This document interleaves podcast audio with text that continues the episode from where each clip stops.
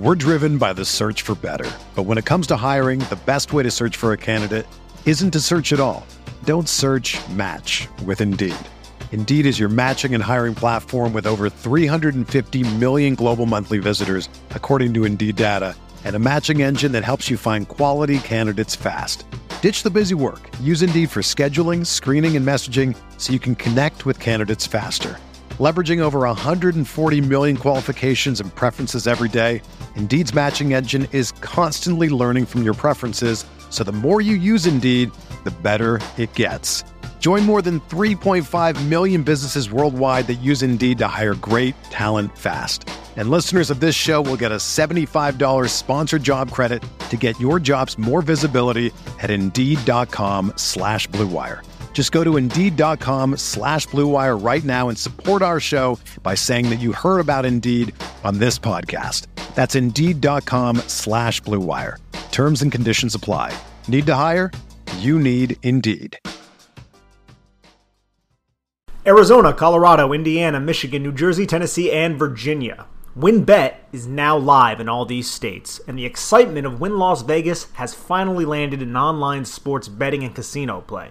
For boosted parlays to live in game offs on every major sport, WynnBET gives you the tools to win. Sign up today for your risk free $1,000 sports bet. Download the WynnBET app now or visit wynnbet.com. That's W H N N bet.com to start winning. Blue Wire.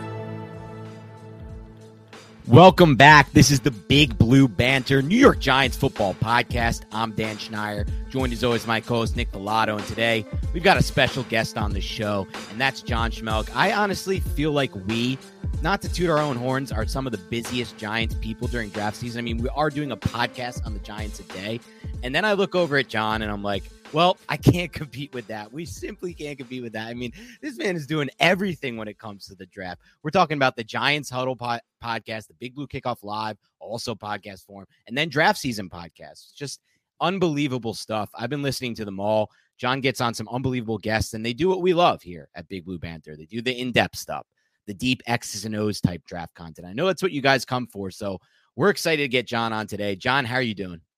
I'm good, guys. Yeah, I mean, this is this is fun season for me. I wish the regular season has been more fun the last, you know, eight years, but we can settle for fun draft seasons, right? Correct. It's something that we hope for, man.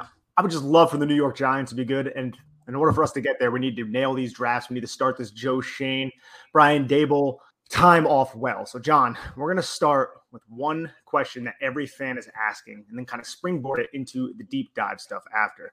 You're around yep. the team, you have an excellent feel for the franchise. What direction do you think they're leaning in with the fifth and seventh pick? If they don't pick an offensive tackle with one of those two picks, I'd fall off my chair. Um, I mean, is it impossible given the quality of the class? And if Ekwonu O'Neal are off the board, no, it's not impossible. But look, I'd be surprised. I mean, there's just such a gaping hole at right tackle right now, and they do really want to find out about Daniel Jones you you want to try to figure out who that guy is and i think the class is actually set up nicely where one of those two guys is not one of those two i happen to have charles cross right with that group i don't know how the giants front office feels about him so i'd be very surprised if one of those first two picks and i think five specifically uh, I'm not so much on the Carolinas picking a quarterback bandwagon as everyone else is. I think it's possible, but if they don't, I'm damn near sure they're picking an offensive tackle. So I think you have to pick that offensive tackle at five, unless all three are left, and then maybe you can try to get cute there a little bit. So uh, I think that's what you're looking at there. And then I think you're looking at edge rusher and cornerback, right? They're not only needs, but I think they match value in the class. If you look at the, in my opinion, there are six blue chip guys in this class that I would love to get at five or seven. It's Hutchinson, and I'm not even as high on Hutchinson as everybody else, but he's such a safe player that fine. I'm not going to complain. Thibodeaux, I can't speak to the, you know, off-field personality stuff just off the tape. Thibodeaux, Sauce Gardner, he matches everything Wink Martindale wants for a cornerback. And then the three offensive tackles, Neal Cross, and Ekwonu. So if you can walk away with two of those six guys, unless you can get a great trade down offer, which I'd be on the phones for, uh, I think that's kind of the group that you're looking at, in my opinion. And it's so funny you mentioned that because it's really along the lines of what me and Nick have been saying. We feel the same way. We don't have our hands on all of the tape. We have a good source that gives us some good all 22. But from everything we've seen when it comes to Thibodeaux, we just don't see the character concern stuff. We don't see him taking off plays. There's like one example of a play late in the game when they're down four touchdowns in the most recent Pac 12. I think it was a championship game, the Pac 12 championship from last year. And, you know, you have a couple plays here and there, but there's also plays of him chasing down backside runs and just putting max. Yeah, and by the way, and Dan, he also played through an ankle injury, right? Like he right. could have shut it down this year if he wanted to and been exactly. a top five pick, and he didn't. Now, maybe it's not dogging it as much as it. Why wasn't he dominant more often? Why didn't you get more dominant snaps, especially against some of the competition that he should have been dominant against? So I think maybe that's the question. Will he do enough to become great? There are a bunch of guys with all the tools to be great, but they don't do enough to become great. Will he do enough to become great? That is what I think the ultimate question is with him that teams will have to answer. It also seemed like a lot of those questions started cropping up after that January interview with Joel Klatt, where he was talking about his brand and he also kind of put it didn't down, help. Yeah, it was very pejorative towards Alabama's education uh, down there at the University of Alabama, and I feel like that really pissed a lot of people around the league off. At least that's what it just seems like.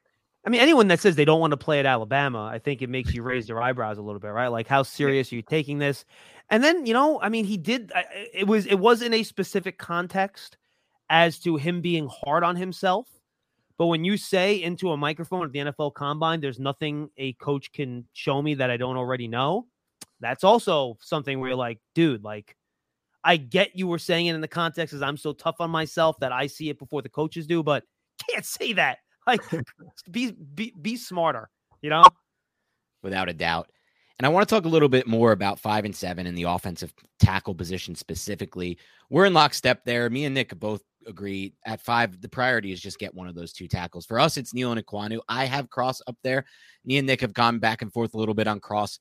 I kind of see it as a little bit of a teardrop off after Neal and Ekwonu, then a big teardrop after Cross. So my question for mm-hmm. you is for example, if you like, for me, I like Raymond uh, Raimann more than Penning. That's just my personal preference.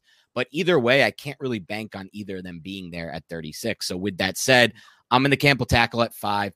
Where do you stand on the approach of maybe looking at day two or day three on the offensive tackle class? And if so, do you have any guys that have stood out to you for like day two, day three tackles? No, and that's the worry with me that I yeah. don't see many day two tackles that I love. Uh, the Washington State uh, tackle. He's one guy that I think can pass protect, but you know the system. You know, is he strong enough? I actually like uh, Petit Frere from Ohio State. I think he's got awesome feet. The problem is that you basically saw Ohio State change his position because he got abused by Michigan so badly in the Big Ten title game. So that's kind of the red flag with him.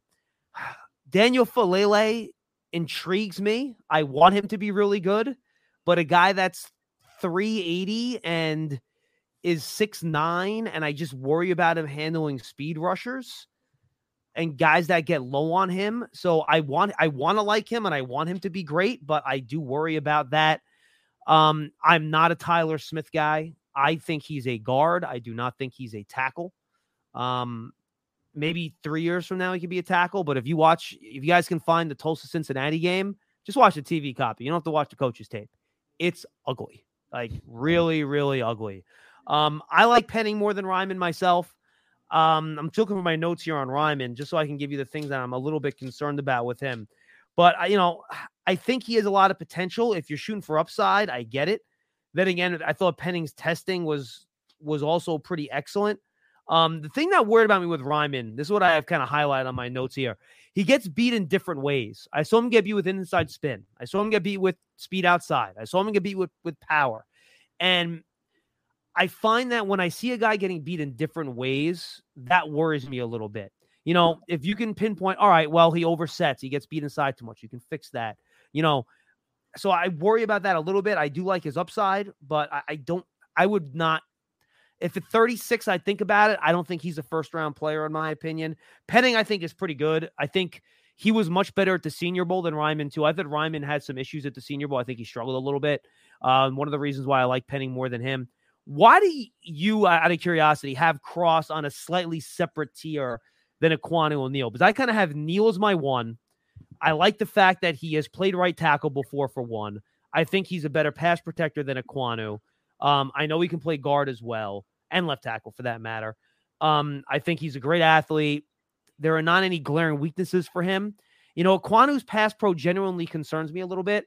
I think he is it's a little sloppy, and I've seen too many times people get enamored with the physicality on these guys, and then yeah. they, you know, they don't pass protect well enough, and he's never played on the right side. So I kind of have Neal there, and then I have Cross Ekwonu. I'm they kind of have similar grades to me, but they're better at different things, and I have them.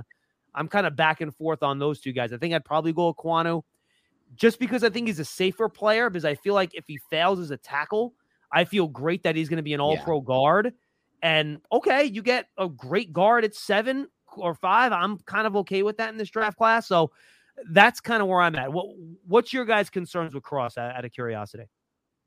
So for me, again, it's like the slightest of drop offs between uh, between Ekwonu and Cross. I like them both, and we both have Neal as our OT one just based on the safety. For me, with Cross, probably the issues that I'm starting to crop that are starting to crop up for me at least as I watch a little bit more of him.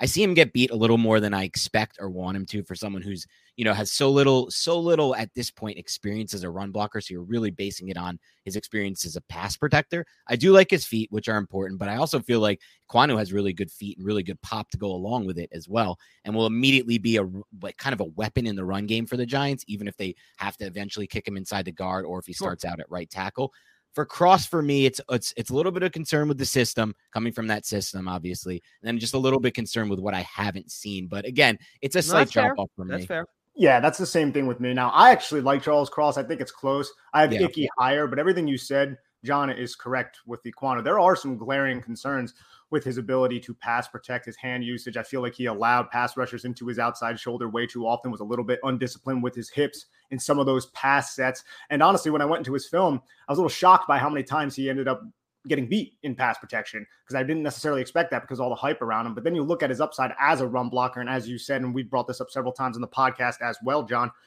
he could be an all pro guard if you kick him inside. Just the overall physicality that he plays with, and also the fact that he had a scholarship to Yale and to Harvard. It really kind of just speaks to his mental capacity. Now, does that translate to football IQ? Not necessarily, but I haven't heard any dings with Ikem Ekwonu in terms of that area. With Charles Cross, Dan nailed it with the I guess you could say just the the air raid system in general. It's, it's not necessarily the biggest hit rate. He's going to see different defenses. It's variance in pass sets aren't are going to be a little bit more complex i feel like at the next level whereas the air raid it, it, was a little bit more simplified i guess you could say. And then obviously the run blocking. I love charles cross though. I i, I do. Yeah. I think he is worth i have a first round grade on charles cross. All right so i, I, I want to play a fun game with you guys then. Let's, let's say the first four picks in this draft are hutchinson Thibbit, uh, let's go hutchinson walker Travon, the two tackles, Neal and Ekwonu. They're, they're gone.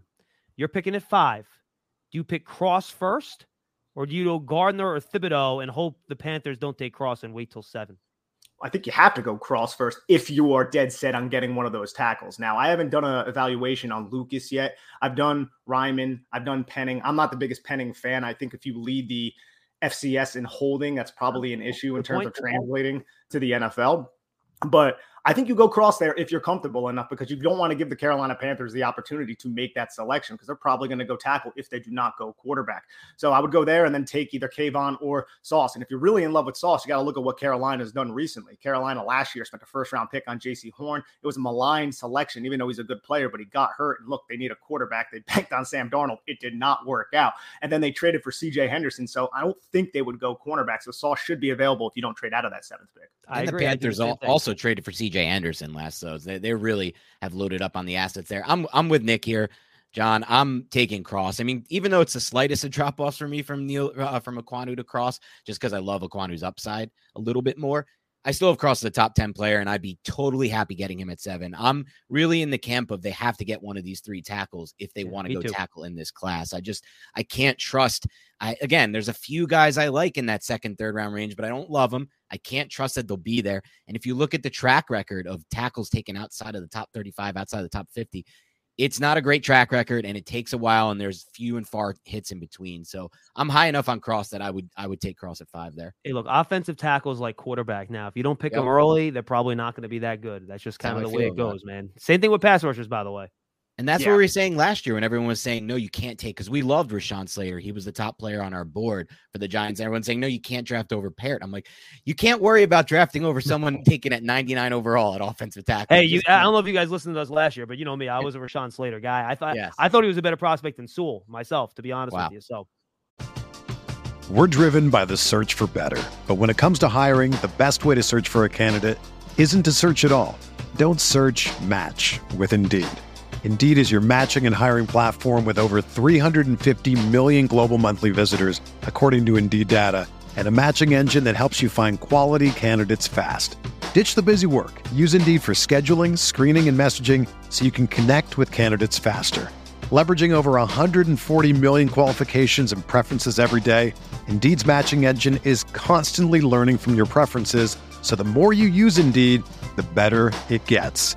Join more than 3.5 million businesses worldwide that use Indeed to hire great talent fast. And listeners of this show will get a $75 sponsored job credit to get your jobs more visibility at Indeed.com slash BlueWire. Just go to Indeed.com slash BlueWire right now and support our show by saying that you heard about Indeed on this podcast. That's Indeed.com slash BlueWire.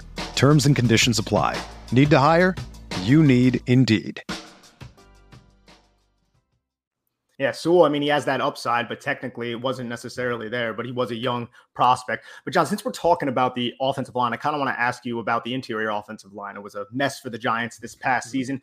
And I felt like Joe Schoen in the front office did a good job kind of bringing in a lot of veterans who were only going to count like 1 million against the cap. I felt like he did a good job doing that, but they're not long term selections. Do you think the Giants will still look at the interior offensive line and who really kind of piques your interest at those positions and also kind of group in some of those tackles who will more than likely be all interior offensive linemen like Tyler Smith from Tulsa or a Darian Kinnard from Kentucky. Yeah, the only long term guy that really brought in an interior is, is, is Glowinski, right? I think that's yep. a legitimate three year deal. I think, you know, he's 29, I think, 28. Yeah. So I, I, think you feel pretty good about him being here for that, you know, to fill out that contract. He's a good, solid, good NFL starter. But you're right. Like, you know, Feliciano's a one year deal. You know, how much, how, you know, that's not a long term commitment. Then I think at uh the other guard spot, they kind of just took a bunch of veterans, you throw them against the wall, you hope somebody plays well enough to earn the spot, which, by the way, I think is a good strategy. I think that makes sense and you get somebody that's competent in there, and that's what you're looking for. But yeah, look, I think you are looking for long term answers. Um, I don't think unless Zion Johnson, Kenyon Green, or Linderbaum drop to you at 36, and I don't think that's going to happen. Um, I don't think you can go guard at 36. I think you probably would think about it at that top pick in the third round. Because if you wait longer than that, I think you get into a little bit of trouble if you try to wait too long. Um, the guys that I really like, I like if you want to go center first, I like Fortner from Kentucky. I think he's a really good, solid player. Strong. If you guys can find that Kentucky Georgia game, I thought he held up really well against Jordan Davis in that game. I think he's a nice, solid player. Um, I'm not as high on Cam Jurgens as everyone else. I know he tested really well, but the tape is not at Fortner's level, in my opinion. I like Fortner better than him. I like Dylan Parham from Memphis better than him. I think he's a really nice player. He was good at the Senior Bowl. He's a really good athlete. He's played multiple positions. He moves well. I think he's get a little stronger, but I think he's a really good player. So if you're looking for a center, I think those two guys with that first third round pick would be options. At guard, this is one of those. All right, let's find the slow footed tackles to move into guard drafts. And, yep. you know, whether it's I happen to like Jamaree Salyer from from Georgia. I thought he had some really good tape uh, against Michigan in, in the playoff game. He was fantastic. Uh, you hear him talk. He's a smart guy. He's played multiple positions. I think he'd be a great guy to plug and play a guard. Uh, the the Kentucky tackle Kinnard, I think, is another really big guy you can plug in at guard and be okay with. Um, trying to think. I mentioned Tyler Smith before. He's a guy that you can kind of move inside. I think and uh, plug and play a guard. Rhyan, the left tackle for you for UCLA. You know, you watch that tape and you're sitting, you're like, why are they playing this guy at left tackle? He looks like a guard to me. Uh, I think he's a guy you can slide into guard on on late in day two. Maybe he could be a guy you get with your second, third round pick He's a guy I think would do uh, pretty well there. You want a real powerful guy? If you like Kenyon Green, the lesser version of Kenyon Green in this draft is Ed Ingram out of LSU. He's kind of a bulldozer type.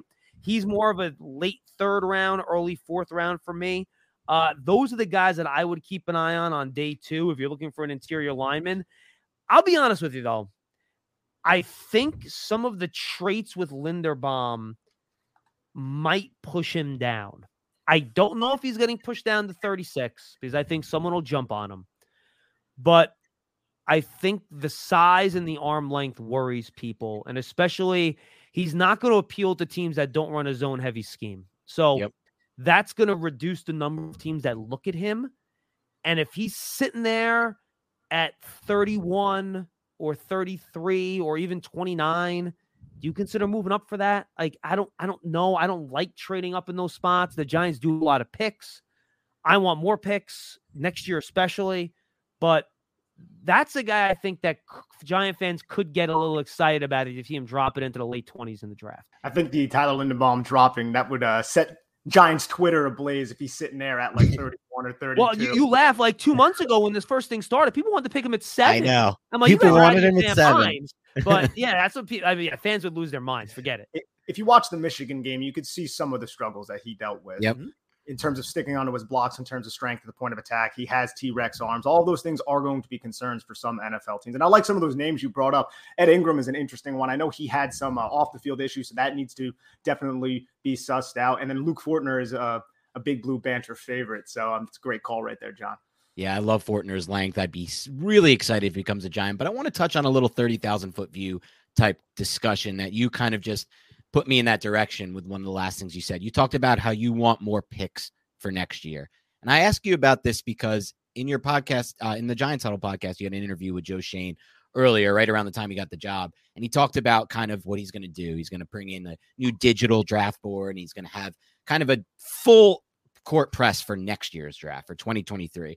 Does that kind of work into why you kind of want the Giants to have more picks next year? Because we did hear last year how the Giants wanted more picks for this year because of COVID and because how, going how there's going to be more prospects in this class. And that was kind of the storyline narrative there. But how about for next year? And do you think at all that will play into Joe Schoen's actual strategy when it comes to trading back to acquire more picks for next year's draft? And by the way, I think it kind of worked out too because this is a really deep class. Right. Like having third, fourth, and fifth rounders this year, that that's gonna work. Like that, that's good.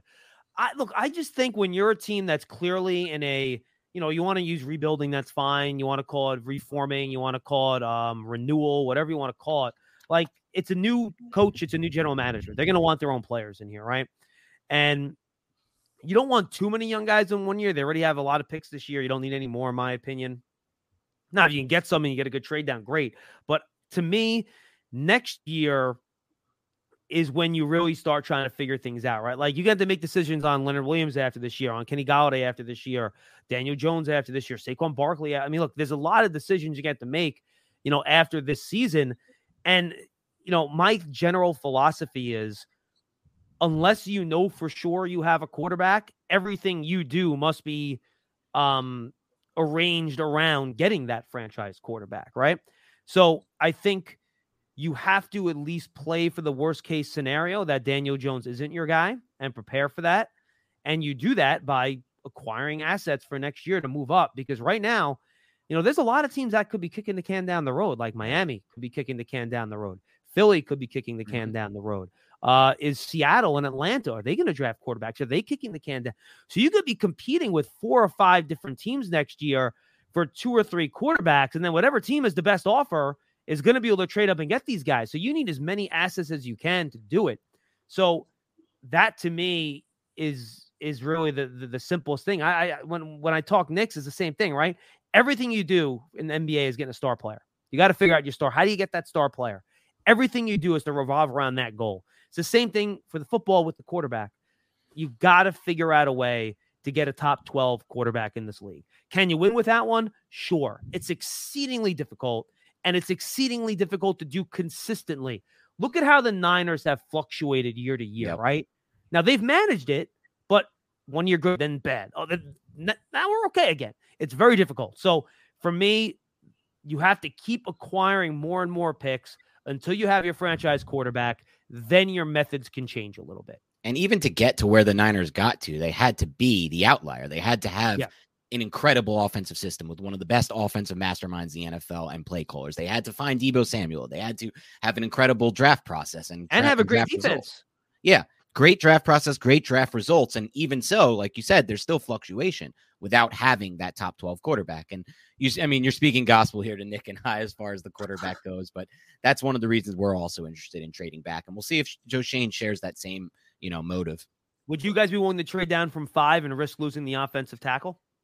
I think it depends on who went in the first four picks. If yeah, two of those or three of those guys are still available, or say two of those guys are available, then One's you left. might feel fit. One is left. Uh, John, see, you're making this hard for us, of right? Of course, I'm not going to make it easy on you. I think, it, I, think it, I think it depends on the draft haul. I mean, I mean, it's great that the Giants have this seventh pick right now, right? That they have Chicago's first round pick, but the opportunity cost in making that decision was Micah Parsons or Rashawn Slater. So you look at it from that prism, and you're like, was it actually the right move? And I mean, in a couple years, whoever the seventh pick is, and whoever Kadarius Toney ends up being, might not even equate to anything close to what Rashawn Slater and Micah Parsons, the impact they have with their respective franchises. It's possible, sure. I, so, I, think that's a res- and I'm not saying that's wrong because uh, we've heard yeah. that all throughout Twitter for the last year, me and Nick, and I think it's a little bit results based. And not every time you trade down, it's not always going to be you're passing up on a Rashawn Slater or a Micah Parsons. It's not. And I, again, to be quite honest, the Giants, from everything we heard, might have not taken either of those two players either if they didn't trade back. I'm hoping they would have taken one of those two, but we don't know for sure because they were very interested in getting a skill player on that offense. Well, here's the funny thing, by the way. Would, would you, if you could have had DeVonta Smith today, would you have done that trade? I would have still done the trade at the time. Me too. Yeah, it's it's a process over results thing for me. Even though Smith obviously hasn't had the same kind of breakout as Parsons and Slater, but for me, it's process over results. And as, as, you look at it for next year, you kind of have to think about any of these teams you're trading back with. Where are they going to be drafting in the next class? That that requires speculation, and the NFL changes so much year to year. I know a lot of people were like uh, talking to me like the Bears have a because I had a galaxy brain idea like trade again with the Bears, get their next year first because I think the Bears are going to have the worst record in football next year. I mean, oh, they, oh, they could be bad. They could every really asset bad. that was good on that roster, Mack, Akiem Hicks, Allen Robinson, it goes on and on, and their offense line is still a disaster. But you know, you got to because if it's a two quarterback class, let's say it is, let's say it is Stroud and Young, and I don't know that for sure. Some people like Will Levis. I think there's, I think there's, it's fair to say he's got a lot of work to do, but say it's a two quarterback class, then the Giants may not even be in position to trade up for one of those picks if the first two teams drafting there need a quarterback. They might just say, all right, we're taking our quarterback here. So there is still some speculation and some uncertainty when you trade back. It doesn't guarantee you a swing at one of these quarterbacks. Now, now what you what you need to hope is that Jacksonville's awful again but Trevor uh, Lawrence was pretty good, and, and they're a team that's going to want to get out. That, oh, I'm hoping for even, for. even crazier idea. Jackson, you know what, what, what, happens is Fields is good, but the Bears suck, right? And then they need to get out of there, right? So those right. are the kind of the two teams. That's what you you want, to be in that mix because they're not going to need a quarterback. I see. I think the I, I, think the Falcons are going to be awful. I think the right. Falcons are going to be a bad team next year. So if you can somehow figure out a way to get their pick, that's that's that, a good one to get. yeah, if they're looking to get Willis now or any of these quarterbacks, that's a good one to get and it's the arms race though too. I think five teams right now have multiple first round picks. So there's going to be it, it, whoever finishes. Actually, hold on, I did. I think there's eight now. Hold on, really? I, I, actually just sent this to somebody the other day. Let me bring it up here really quick before. But yeah, there's eight teams right now that have multiple picks. The Lions, Texans, Jets, Giants, Saints, Eagles, Packers, Chiefs. No, I'm talking about for next year's draft. Oh, though. next year. I'm sorry. My bad. Yeah, I, I, apologize. Yeah, for next year's draft. I mean, multiple. There's. I think there's five teams. So oh, wow. whoever finishes really that, that many already. Wow. I think so because I'm like just going through it in my head. I don't have the list in front of me. The Eagles do right. Do the Dolphins now have that? I think uh, Miami has two. The Texans yeah. do and um, I'm not really coming up with the next two, but I know there's quite a few that have that. So whoever finishes first overall, they're going to have their pickings. The it, the price of that is going to be in such high demand, so that's something else to really consider. And I don't know, man. I'm looking at five and seven, and I've said this several times on the podcast. I think the Giants are just in an excellent position right now. I don't know what path they're they are going to take, but I think it is a path towards a at least a path of success is the way I'm going to deal. I mean, look, John nailed it at the beginning of this podcast. He said that. It, it, look, Joe Schoen said yesterday, we're in a position where we have so many needs that it's almost impossible not to take best player available. That's great. But really, what John said, what Schmeelk said at the beginning of this podcast, which makes the most sense, is all these GMs are looking to do the same thing match need with value. And when you can do that, you don't it's harder to trade out. Like right now, the Giants are in a position where they can do a really good job of matching need with value if they get two of Gardner, any of those edges, and one of those three tackles. And they're then they're matching the best player available with their with their need at a position of premium. It's really almost as good as it gets. Yep. Speaking yeah. of position of premium, actually, I want to dive into this just because it transitions well. Something you also discussed with Schoen back in that original interview was positional value. And in the past, we won't have to get into this right now, but it, the Giants haven't uh, at all times prioritized positional value in the past, at least in my opinion. But it seems like that's something they're going to do now. And he talked about how it's so cost effective to have those types of positions edge, cornerback, and offensive tackle. I think were the ones that you guys discussed because yeah. you get those guys on rookie deals for cheap. And that's before they have to sign that, mat, that you know, that unbelievably cap costing deal on their second contract. Do you think that based on the conversation you had, that could make Joe Schoen a little more risk averse and maybe not as likely to draft a player like Kyle Hamilton if he has him as, you know, even if he has a top three, top five grade on him. And how do you think that will play out in his entire draft process? You know, it's funny. Hamilton's interesting because I do think in some ways that star cash money, whatever the heck you want to call that guy that plays the middle of the field for teams. That's kind of that linebacker safety hybrid. I do think that position is becoming more of a premium position because you have to cover super athletic tight ends, you have to cover slot receivers, you have to, you know, play zone. You know, the middle of the field is where, you know, the best quarterbacks, you know, do their business. Yes. So if you have a guy in there that can, you know, stop that, I do think that's hard to find. And there aren't aren't that many guys built that are capable of doing all those things. So I do think in a way that position is becoming more important. Then again, Tyrann Mathieu's still a free agent, so maybe it's not as important as as you know some people think it is. But you know, I would be surprised if they went safety early. If you remember the Bills, they value the safety position, but they didn't use premium dollars or premium picks to fill it, right? Right. Um, they did resign the guys, but when they first went after it, they kind of they didn't, you know, sign the guy to the highest salary or use a first round pick on him when they brought Poyer and, and Hyde. So um, for me, I don't think Hamilton will be a guy that they pick. If you're wiped out on the tackles or you pick the tackle at five and Gardner, Hutchinson, and Thibodeaux are all gone, which is possible. Yeah. Then I think, and you're staring at either a second offensive lineman Hamilton or Jermaine Johnson, then I think maybe he enters the conversation a little bit. But I think he does. And look, look how he drafted in Buffalo. All he did was draft, you know, pass rushers that get to the quarterback. Whether yeah. it's, you know, Ed Oliver, I know he's a, a, a, three tech, not an end, but those guys get paid too, right? Look at Chris Jones' salary, uh, Leonard Williams' salary. So those guys get paid. You know, they before they got there, they used the pick on Tre'Davious White. And then I think wide receiver is a premium position to him too, to be honest with you, in Daboll. Now, the thing is that there's such a high supply of those that it makes the approach a little bit different. You can get them, and there's just a lot of them out there.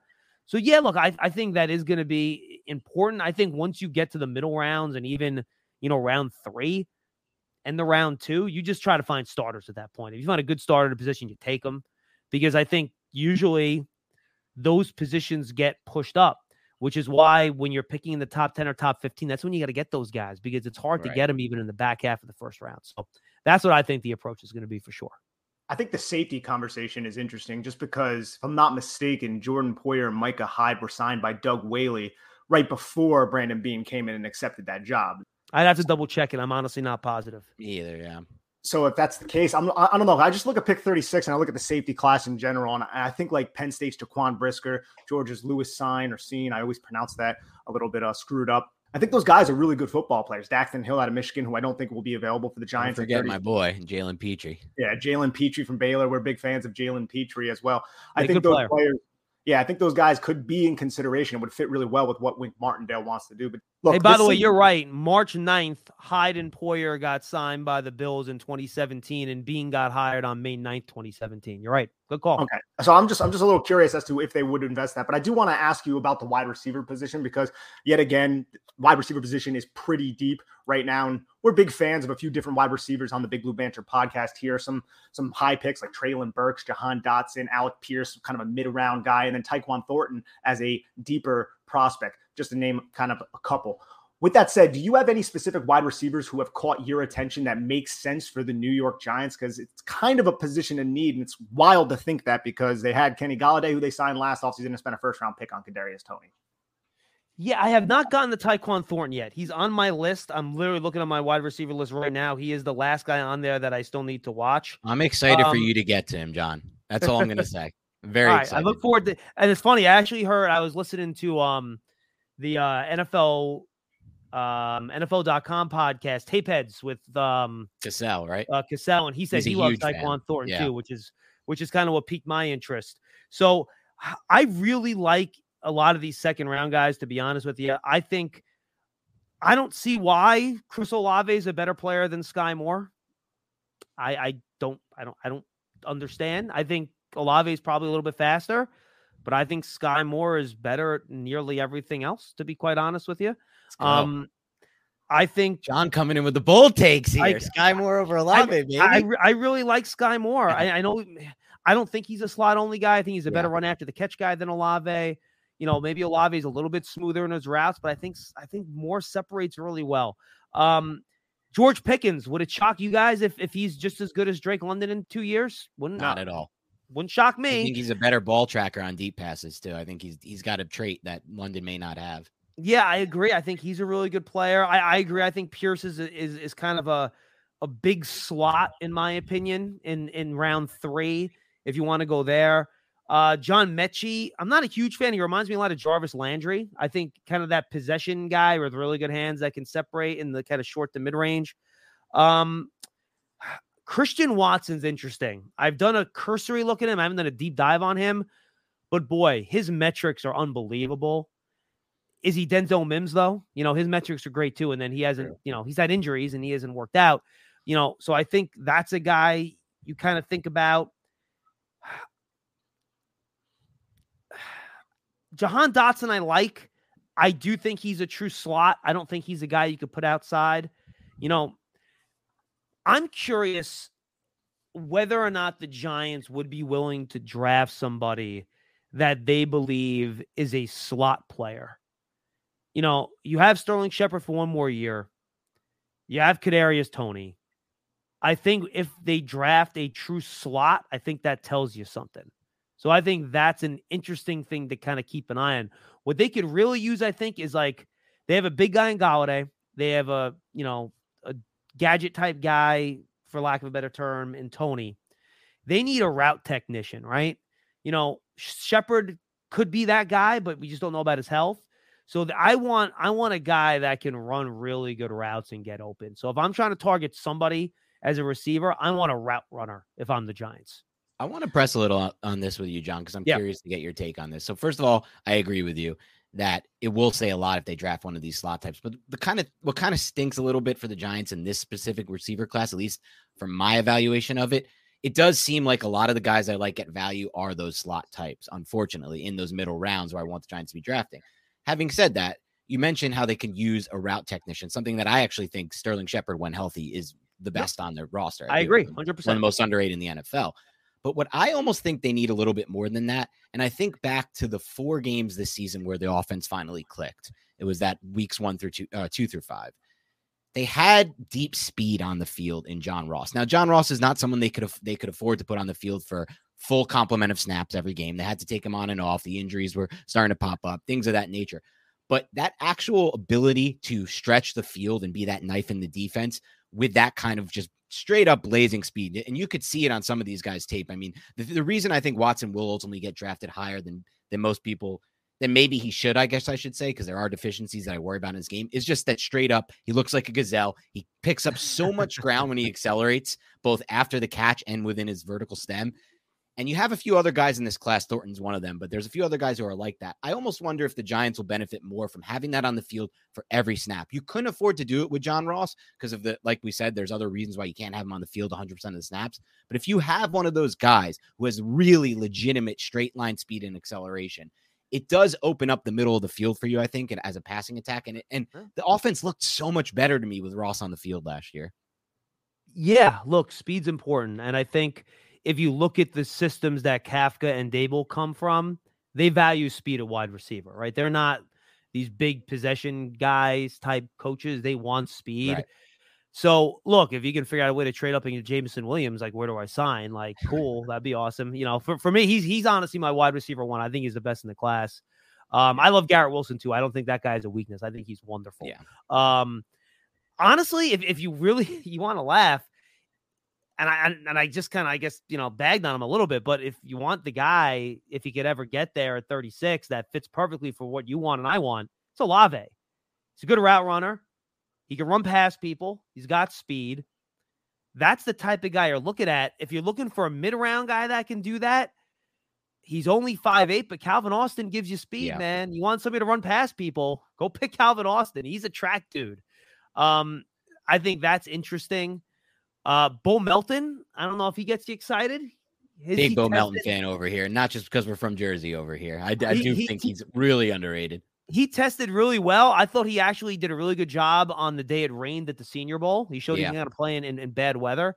Um, so yeah, you're right. I don't know if there's as many of those guys as you're talking about. You know, Justin Ross is a deep target, but he's a bigger deep target. He's not Yeah. a speed deep target. You know what I mean? So yeah, I'm with you. I mean, Pickens is a guy. I know he's a bigger guy, and maybe Yep. the testing's not great, but he's a deep threat. Yep. If, if if you're thinking about that, but yeah, look, I think that's fair. I think the more speed you can get on the field, the better. And I, I do think Toney can give you that too, by the way. If he's 100%, Toney can run past people. Like people are going to have to put a safety over the top on him. You know, just running his straight head speed's pretty good. So I'm with you. Yeah, look, I think the wide receiver position right now looks full, but in two years it could be completely empty. Right. Yeah. So I, I think it, I think it, it's kind of an interesting thought experiment in terms of how, where you think it's going. Have you seen the Sauce Gardner versus Calvin Austin tape from 2020 yet? I have not looked at that. No, was it fun? It, it was fun just because you see this six foot four long cornerback against this like five foot seven and a half speedy receiver off Oh, the I'm line. writing that down. All right, here we go. Let's go. It's it's a good film to watch, and they each get each other on a few different plays. I, I think it's uh, an enjoyable watch. I, they they probably face off maybe like 20 times throughout the game. It wasn't like he was shadowing him, but you did see Sauce in the slot over him, which is right. typically a precarious position for somebody that long Yeah. uh, to go up against someone that speedy. And I yeah, no I look forward to seeing that. That that sounds like fun. It's a fun one. I want to talk a couple other positions with you, John. One that's interesting to me right now, and it's a position they've spent a lot more resources on so far in the pre-draft process than they have since 2018, at least when it comes to reported top 30 private visits, combine interviews, and that's the running back position. And while ultimately for me, this is, in my opinion, if I had to grade them, the weakest class I've studied since I started doing this at the running back position, both top end talent and depth wise, there are some players who stand out to me as values. Players we, me and Nick have discussed. We both love Dameon Pierce and James Cook as potential day two late or day three guys. But I wanted to get your take on the running back position as a whole. Like, one, should the Giants invest in one now or wait until the end of the Barkley era? Because then you can maximize that player's rookie contract and get the extra year. Or do you, and do you like those guys I mentioned, Pierce Cook? Do you have other guys you might want to invest a pick in? And, and where would you look to invest? It's funny. I feel like you want to draft Pierce and Cook, right? So you have Yeah, Pierce be your first yeah. and second down guy, and then you have Cook be your third down guy. Right. Um, yeah, you know what? I think the running back- back class is fine. Um, look, you, you aren't getting Walker or Breece Hall unless you're picking in this picking them in the second round, and you're not Yep. gonna do that.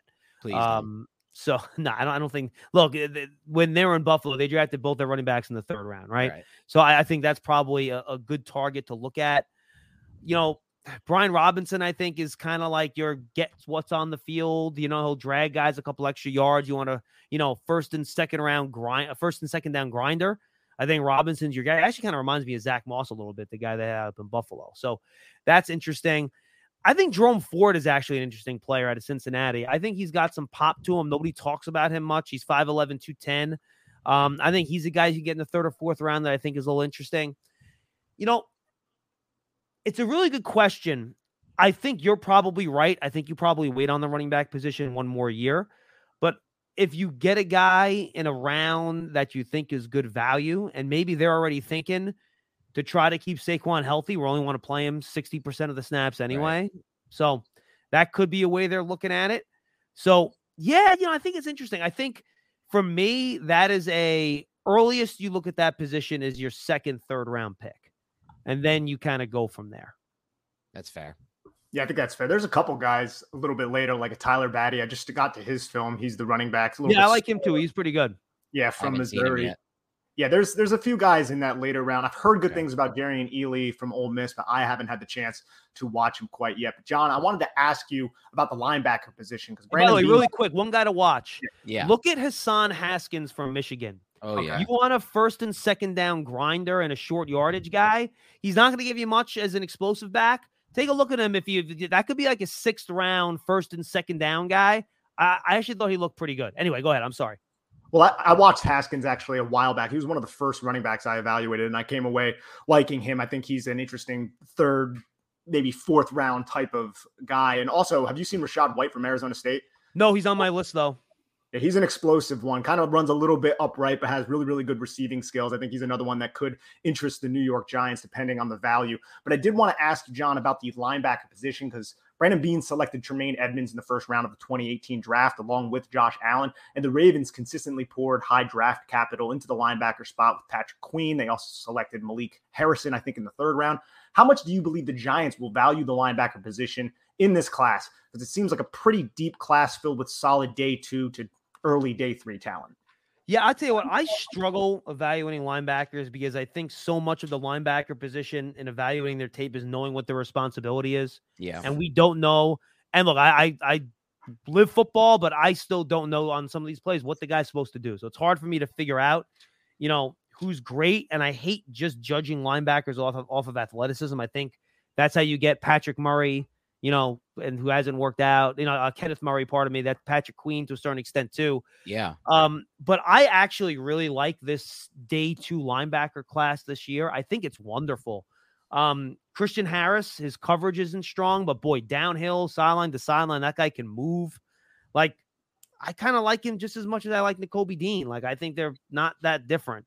Uh, Chad Muma, I think, is yeah. excellent out of Wyoming. Um, he's like a he's kind of like Blake Martinez, right? He's going to make every play. I think he reacts a tick faster than everyone else on that defense on running plays. You know, he's not twitchy, but I think I think he's going to be good. I'm not a huge Leo Chenal guy out of Wisconsin. I think he, I don't think he moves well enough in coverage. I worry about that. Troy Andersen is a guy I kind of am very excited about. He's somebody that I think you can get in the third round who right now against the run isn't as physical as you want, but boy, he has some coverage upside, man. That guy's long. Yes. He can move. I love this coverage at the Senior Bowl. I like him. And then I think Brian Asamoah out of Oklahoma is pretty good too. He's kind of a run and hit guy. He looks like a guy that should be good in coverage, but isn't that good in coverage. So can you kind of teach that to him a little bit? Um, but yeah, I, I think all those guys are going to be really good players and and and day two linebackers, to be honest with you. Well, I'll make the executive decision after this podcast, John, as to whether or not I'm going to keep in that Leo Chenal comment because for those who don't know, and I see the Wisconsin flag. This, I can the biggest, it. yeah, you see the Wisconsin flag. You know I'm a homer, but you know what? I love Chenal and I love his fit for this defense. But I get it. I do understand the limitations as well. And you know what? A, a good a good argument that someone actually came up with the other day talking to me about Chenal is you watch He's only he goes, you watch a ton of Wisconsin. You watch every game, and you, you've watched a ton of the film. He goes, How far off is Jack Sanborn really from Leo Chenal? And it's an interesting question because Sanborn looks so good on tape there too within that Jim Leonhard system. And that system is definitely predicated to make players who are going downhill with a lot of speed and a lot of pop, like Chenal, look better than maybe they will be at the next level if they don't get the right system fit or something of that nature. Now, I think Wink's system is a good fit, but of course, I love that we have a debate there. And and ultimately we'll keep that in there, John. But I will say this about the inside backer position it's interesting because it's viewed right now by NFL standard as these off ball backers are viewed as kind of luxury picks more than necessities, maybe not positional value based picks. But as I've watched the Giants over the last few years, and me and Nick t- discussed this for a while now, we've been looking for talent at that inside on that second level at the inside off ball backer position for a while. And we think it will make a difference overall. You look at some of the teams who have found success with drafting inside backers. The Bucks are a good example of that. And, and if you watch the tape last year, there were t- there were a lot of times where Tae Crowder was out of position or over aggressive or, or oh, it was wrong... striking how much worse it was after Blake Martinez got hurt. Yeah, striking, striking. And you know, a lot of people ask why did the Giants defense fall off last year? Not, I don't think a lot of discussion has been made the Blake Martinez injury and just the lack of depth and talent after that. Um, so I'm still interested. Like you said, there's a lot of second round guys too. you know, the issue too, and this is kind of what I mentioned earlier with linebackers. Right now, safeties are dropping down and playing linebackers, right. playing linebacker on third down now, right? So that's why you got to figure out well, what role do you want these linebackers to play? If you're only going to have them on the field on that's first true. and second down, then I'm not picking them on day two. That's fair. Like, like but or you use him as a blitzer. Maybe that's the future of the linebacker position. You want to blitz five, you find the linebacker that's the best, you know, that's the best blitzer on third down, like a Christian Harris or something like that. So you really need, much like the safety, you have to know the role that you want them for, and that's going to dictate the value and when you're going to pick them. There's what has me so excited about Chenal, by the way, just personally. I feel oh, like oh, he's a good blitzer, a weapon as a blitzer, and especially in wings. Go ahead, Nick.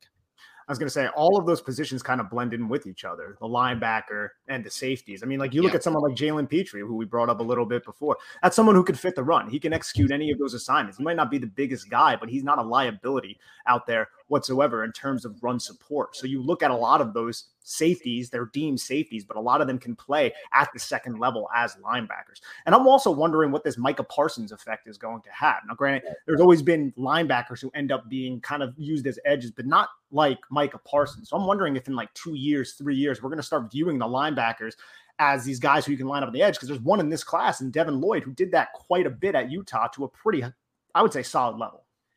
Here's the problem. There's not many, you know, if you look at Michael Parsons' RAS card, his relative athletic score, there ain't that many Michael Parsons running around. That that that are that are that are you see it on the tape too. It's obvious just when you used to watch him. I would say guys that are 250 yeah. and can move that way yeah. just don't. There aren't not many. Like you watch Lloyd on tape, he's a good player. He is not explosive, or nor no. does he move like Michael. I think I'm people. Not, I think fans especially as Giant fans watch Micah Parsons in Dallas and gets really annoyed that he's not with the Giants, just be careful trying to create a Micah Parsons when yeah. there's probably only one of those dudes. Absolutely. There is somebody in this draft, though, and I know I want to be cognizant of your time, who obviously is not Micah.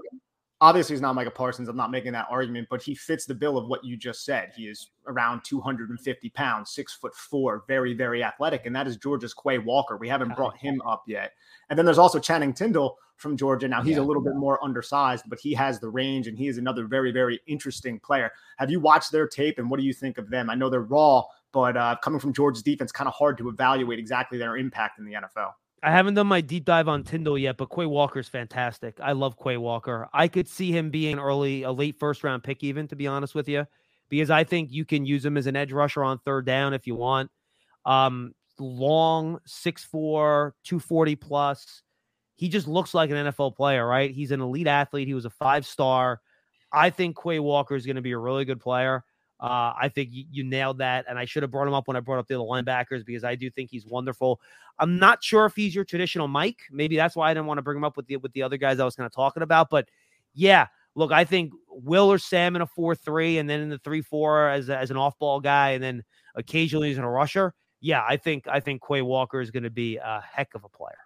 I'm so with you on Walker. He's one of my guys in this draft. Somebody I'm interested in 36. And, you know, I made the case the other day and, and I got a little flack from a Georgia, uh, I guess it was a Georgia blog. But I, I think for me, I'd take Walker over Dean in this class. Just, uh, just thinking about everything I've seen with how the NFL's transitioning at linebacker and what I've already kind of seen Wink Martindale go through with Patrick Queen, who's not the same as Nakobe Dean, but in, in no, a lot of similar. ways. They're similar. similar it just scares me for drafting a player like Dean over a player like Walker, who I think translates better to the next level.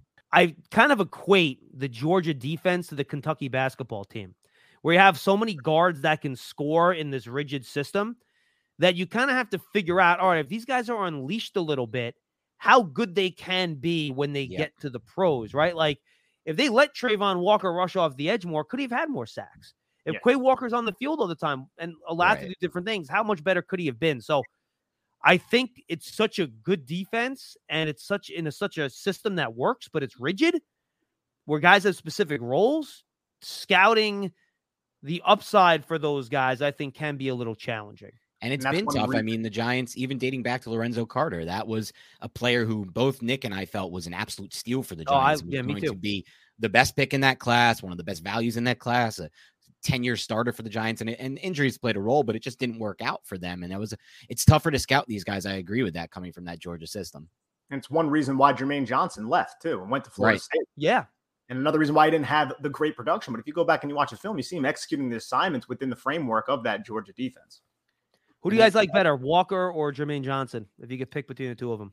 So we've we've actually had this conversation before. Now, I think Jermaine Johnson is a better, more refined player right now, but it's just the argument of potential and what they can be. And the ceiling is so much higher with Travon Walker. And I think the floor is pretty high with Travon Walker, too, because you know he's going to be a really, really damn good run defender at the least, you know. And then you talk about his pass rushing upside, it's not there. Jermaine Johnson's a much better pass rusher right now.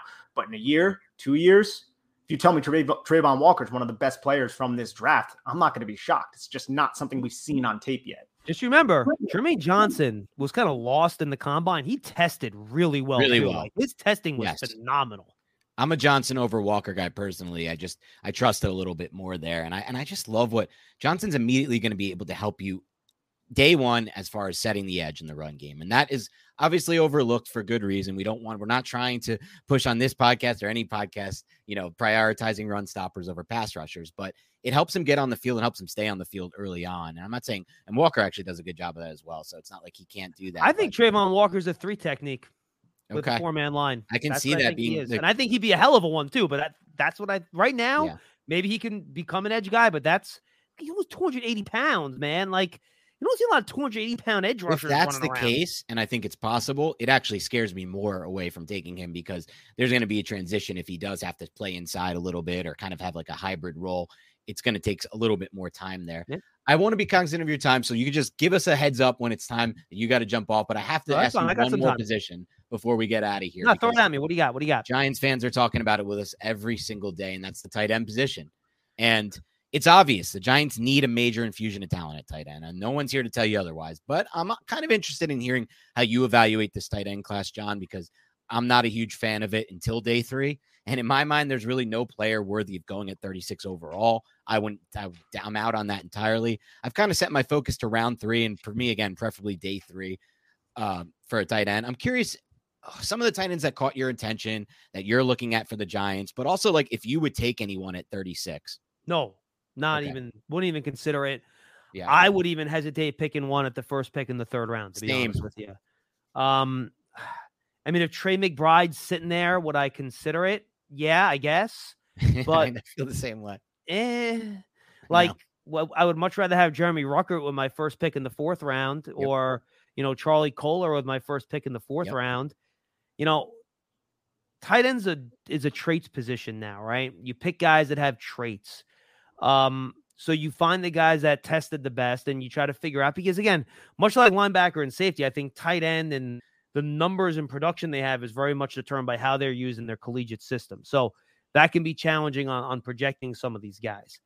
The guys that I like are two I mentioned. I think Ruckert's a good two way player. He's a try hard blocker. I think he's going to work on his technique a little bit, but he's a guy that could, I think, be a solid two way guy. And he might, him not participating in the pre draft process will help him fall to Right. where the Giants can take him. Um, I like Charlie Kolar. I didn't was not that impressed with him at the Senior Bowl because he didn't create a lot of separation. Then I watched his tape and I'm like, all right, Yeah. if you get manned up with a safety against him that's fast, he's probably not going to get open. But he's so long, he can still make plays. And I think against zones, he's a terror with his size and length in his hands. So, and he tested really well. So I think him as the second, third round pick or, or fourth round pick, I would definitely think about that.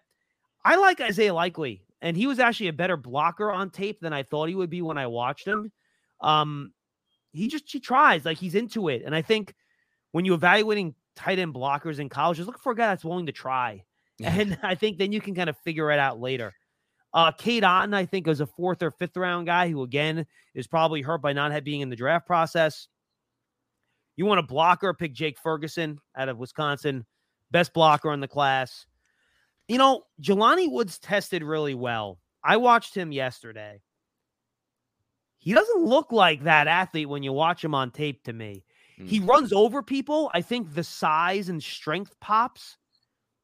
He is not smooth at all. Like I, I don't I don't see it. If you're picking him late, fine, but he's gonna get pushed up because of his testing. So I'm not sure that's gonna work. That's how I felt with McBride watching him. He just wasn't the same player he tested to be, at least not on the tape that I saw. But it's interesting. There's a lot of names there. I, am kind of interested in just saying, you know what? Wait, wait, wait. Take Austin Allen, who I like a lot out of Nebraska. Um, late, even later, maybe what round five, round six. So I mean, tight end's an interesting position. Me and Nick kind of differing in this. I know Nick w- w- is more interested in taking a tight end. Not not to say he wants to, but just a little bit earlier than maybe than maybe I might, if the right guy's there if the right guy's there. Yeah. But Schmeelk brought up a bunch of guys that I really value, like Charlie Kolar, one of my favorite. And when I'm I'm not looking like there's not a lot of dominant blockers, right? Like I think Ferguson yeah, yeah. is a good blocker. I think Cade Otton can block, but Mike Mayock put it perfectly. You just want someone who's going to lose slowly enough. That, that's basically what you're looking for. In the Just get in the way. Just get in the, way. in the way. So that's why, like an Isaiah Likely, yeah, that's like a big yeah. slot kind of guy. But he, you're right. You see him at the second level, he's blocking like a maniac, man. He definitely takes pride in it. And that's what I want to see from a tight end. And I also, John, want to ask you before we get you out of here: Are there any players in this draft that you seem higher on than consensus? And then are there any players that you were lower on? That's a good question. And I always, when someone asks it to me, I'm never ready for it and I'm looking at my list and I'm like, well, who are the people we're not really high on that I like? I got to take. The good news is you gave a lot already in, within the, within this podcast. No, I don't. I don't. I'm I'm I'm I'm, to go through my notes here real quick. I'm going to start flipping pages. This is great radio. This is yeah. like pure Mike Francesa solo. All right, yeah. I'm reading the paper here. What am I doing? Uh, let's see. What do we got here? Um, guys that I really like that other people don't. That's a good question do you want the next Cole Beasley? Go draft Kyle Phillips from UCLA. Oh, Phillips. Um, not fast, is not going to run away from people, but he is a hell of a route runner. Um, that's a good guy I like. I mentioned Haskins out of Michigan. Yep. He's somebody that I think I, I is going to be a better player than a lot of people think. You know, I mentioned a lot of the offensive linemen already when we talked about those guys. Uh, defensively, you know, how about Neil Farrell out of, out, of, out, of, out of LSU? I think he's a pretty good guy. If you're looking, and I think this is what the Giants scheme is going to be a one gap penetrator. Mm-hmm. You know, he's not, he's big, he's 330, but he's not a guy I want the two gap. I want him getting up field. So he's somebody that I watch and I think would be a good third round pick if you're looking for a penetrating defensive tackle that has some size, which is exactly what I think um, Wink Martindale is looking for in his system. And then I think the one thing we didn't talk about, if you get Sauce and and one of the tackles at five and seven, and you want mm-hmm. a pass rusher, I think there will be some value left on the board at 36. Oh, yeah. I like Ebiketie out of Penn State. I think he's got a lot of tools. He's still raw. He didn't pick up football till high school. Yep. Uh, but he can win a lot of different ways. I, I think he's interesting. I'm not a huge Drake Jackson, Cameron Thomas guy. I'm not as high in them as other people are. And I like Mafe. I think he's a guy that is very, he can gets upfield. He's violent. He's sudden. He's explosive. Sadly, I'm not sure he's getting to 36. Um, but those are two guys I would keep an eye on if the Giants don't get an edge or five or seven, and you're looking for good value of players at the top of the second round. Those are two edge guys that I think will give you pretty good value and have pretty high upside. Yeah, big yeah. fan of Ebiketie. We like Mafe, but I think you're right. I think teams are going to see that athletic ability of Mafe and be like, there's no way some of those top notch teams who are competing for Super Bowls are going to let him pass. But if he's sitting there at 36 and that situation presents itself with Sauce Gardner and Neal, sign me up for either Boye Mafe out of Minnesota or Arnold Ebiketie out of Penn State. Ooh, how about this? Yeah, here's another question. Would you guys take Ojabo? At 36? I don't talked about that yesterday. I don't think I would. I'm more open to it than Nick is. I think I would. I mean, if Ojabo yeah. was a more complete player in yeah. college, had more, he had one year of production playing opposite of Aidan Hutchinson, and he was. And by the way, not even one year of production, one year of playing. Yeah, like, yeah exactly. Yeah, it's fair. snaps the year before, it's like 15 snaps, but he wasn't a run defender. He had to get taken out of the game against Georgia, and that's a concern to me, especially when he has to recover from a serious injury. Yeah, and there's so many other guys we like in that 36 range that I, I probably lean toward where Nick is when all said and done. I probably wouldn't do it. There's just too many other guys that even at the edge position, like even Ebiketie, I'd take Ebiketie over him just based on everything we know about the two players and where they're at right now. I don't like the corners at that spot, though. I think all the good ones are going to be gone. Um, are you um, assuming Booth will be gone, or Booth doesn't count for you? I think Booth's gone. Okay. If Booth's there, I would Booth's pick gone. him. I don't think he's making it. I like Booth a lot too. How about Elam? We haven't we haven't had a chance to really look into him yet, but a lot of people like him. Elam, I have looked at briefly. I have not done my deep dive on a lot of the corners. That's one of the last groups Same, I do because I can go through the guys pretty quick. I feel like a cornerback. He matches the size and speed you want for a Wink Martindale corner, so I think he fits the profile. I have not done heavy on the actual tape yet, though, so I will Fair enough. reserve opinion on that. I think you're right though. Overall, just looking at the class, corner is gonna. That's also leads to the argument of like maybe it's why if you have the opportunity after you go Neal or Ekwonu at five, and you're sitting there and you're looking at Thibodeaux or Sauce, maybe you lean towards Sauce because you know you have a better chance of getting an edge you like at 36 than a corner. I would pick Sauce in that spot. Yeah, I think we're in the same boat there, Nick. And I don't want to speak for you, but I know we talked about that recently. Yeah, yeah, I'm in the same boat. I got to finish my eval on Sauce, but everything I've seen so far, I, I really, really like him. How about Stingley? Would you guys consider him at seven? Or are you too scared? Just about to ask you about uh, that was my last question, but uh, yeah, there. I just finished my eval on Stingley, and I just I'm a retweeted- coward. I wouldn't do it. I'm I'm I'm I'm I'm too scared of the last two years. I, I might be a little bit scared, but man, if you watch that 2019 tape, dude, it is just it is something to marvel at. If if you- he played the way he did in 2019, the last two years, he would be the first overall pick in this Yeah. draft. which says something, and we all know cornerback's a very volatile position. He has all the traits. I can't speak to the kid's character. I don't know any of those Right. things. I don't even know if there are concerns necessarily. People say that he dogged it in the last year, whatever. I, I can't weigh in on that, but you're talking about the traits of a press man cornerback. There aren't many players, or not many people on this earth that possess it like Derek Stingley. Yeah. No, look, his his hips are ridiculous. Like he can Yeah. flip and mirror and do all that stuff. It's it's it's it's nuts. I mean, it's it's really really really strong. The one thing I'll leave with you guys when you consider who the Giants might pick in some of these spots, the one thing Joe Schoen and Brian Daboll both stressed: smart, tough, dependable. I take smart and tough and I throw them away. Everyone wants smart and tough Yeah. players. That's easy. Whatever. The dependable one is that is the one that's interesting to me. Is Derek Stingley dependable? Yeah, is a guy coming off a serious injury like David Ojabo dependable? Right. Is Kayvon Thibodeaux, who's not as dominant as you want him to be, is he dependable? What does dependable mean, and how seriously does he do they take that? Yeah. That's kind of something I've been thinking about a lot in how they profile these guys and who they select. What does dependable mean, and how important is that to them when you're trying to figure out who you're willing to take a little bit of a risk on? That to me like is an interesting calculation. It's a great thing to leave us on. John, thank you so much for joining the Big Blue Banter podcast. This was incredible. I No, mean, we have guys. This was great. this this could go on forever. You're you're a wealth of knowledge when it comes to the draft. I mean, we knew that. Everyone knows that. For those who don't know, though, check out everything John is working on right now during draft season. First of all, you can find him on Twitter. If you don't already follow him there, do that. That's at Schmeelk. That's S C H M E E L K. I had to look it up to be But honest. you got to spell someone- it. I know you have to spell it. Even as someone, and this is embarrassing, as someone with a last name that starts with SCH, I'm going to be completely honest. I pride myself on trying to get these right, but I, I had to double check. I'll be honest. I knew No, it was the two fine. E's, but I didn't want to screw it up. So I just had to. Hey, you know what? If, if you want to see somebody fumble with a name, go watch on Giants.com. I interview with the with the kid from Nigeria they just signed from the Okay, international yes. program. Toughest last name I've ever had to do. I thought I nailed it, and then the interview's over. I ask him, "We go, Roy, did I get?" it?" He goes, "We'll have to work on that a little bit." I'm like, "Son of a son! I Well, thought I had it." I'll immediately make you feel better, John, because I average about one to two name mess, name mess ups per podcast here, and our listeners let us know. But again, follow him on Twitter. You can follow, and you should definitely subscribe to the Draft Season podcast. I mean, there's guest after guest after guest. These are big time guests talking this type of draft. Um, obviously, you know, Big Blue Huddle, and then finally, or I'm sorry, Big Blue Kickoff, and then finally Giants Huddle. So thanks again, John, for t- for joining us, and we're excited for the draft. Hopefully, we get a chance to do this again. Yeah, I, I can tease a couple. By the way, we have uh, Charles Davis coming up on Friday Okay. on the Giants Huddle. Check that out. Very nice. Uh, Chad Reuter from Giants from NFL.com. He does their four round mocks. He should be on next week. Uh, we're gonna have Matt Miller from ESPN on next week as well. Uh, and then we're gonna have our yearly, which is one of my favorite episodes to do. We're gonna have David Diehl and Shaun O'Hara on together, Talking doing line. a full hour on the entire offensive Oh line yeah, class.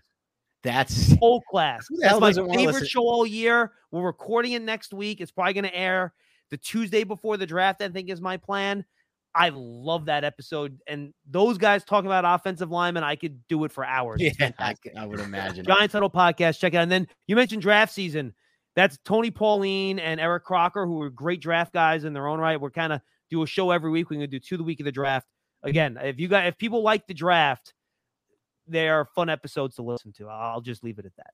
Yeah, without a doubt. And I heard a recent one. I don't know if it was Huddle or Draft Season. You did an interview with Austin Gayle, of Pro Football oh, Focus. Oh, yeah. That's a must listen for anyone who want, who hasn't heard that one yet because that was excellent, excellent stuff. They're all Thank great you. though. I'm going to be honest. Appreciate that, man. Yeah, no, it's the truth. So just speaking the truth here. Thanks again, John, for joining us. Have a great rest of your week, everyone, and we'll talk to you soon.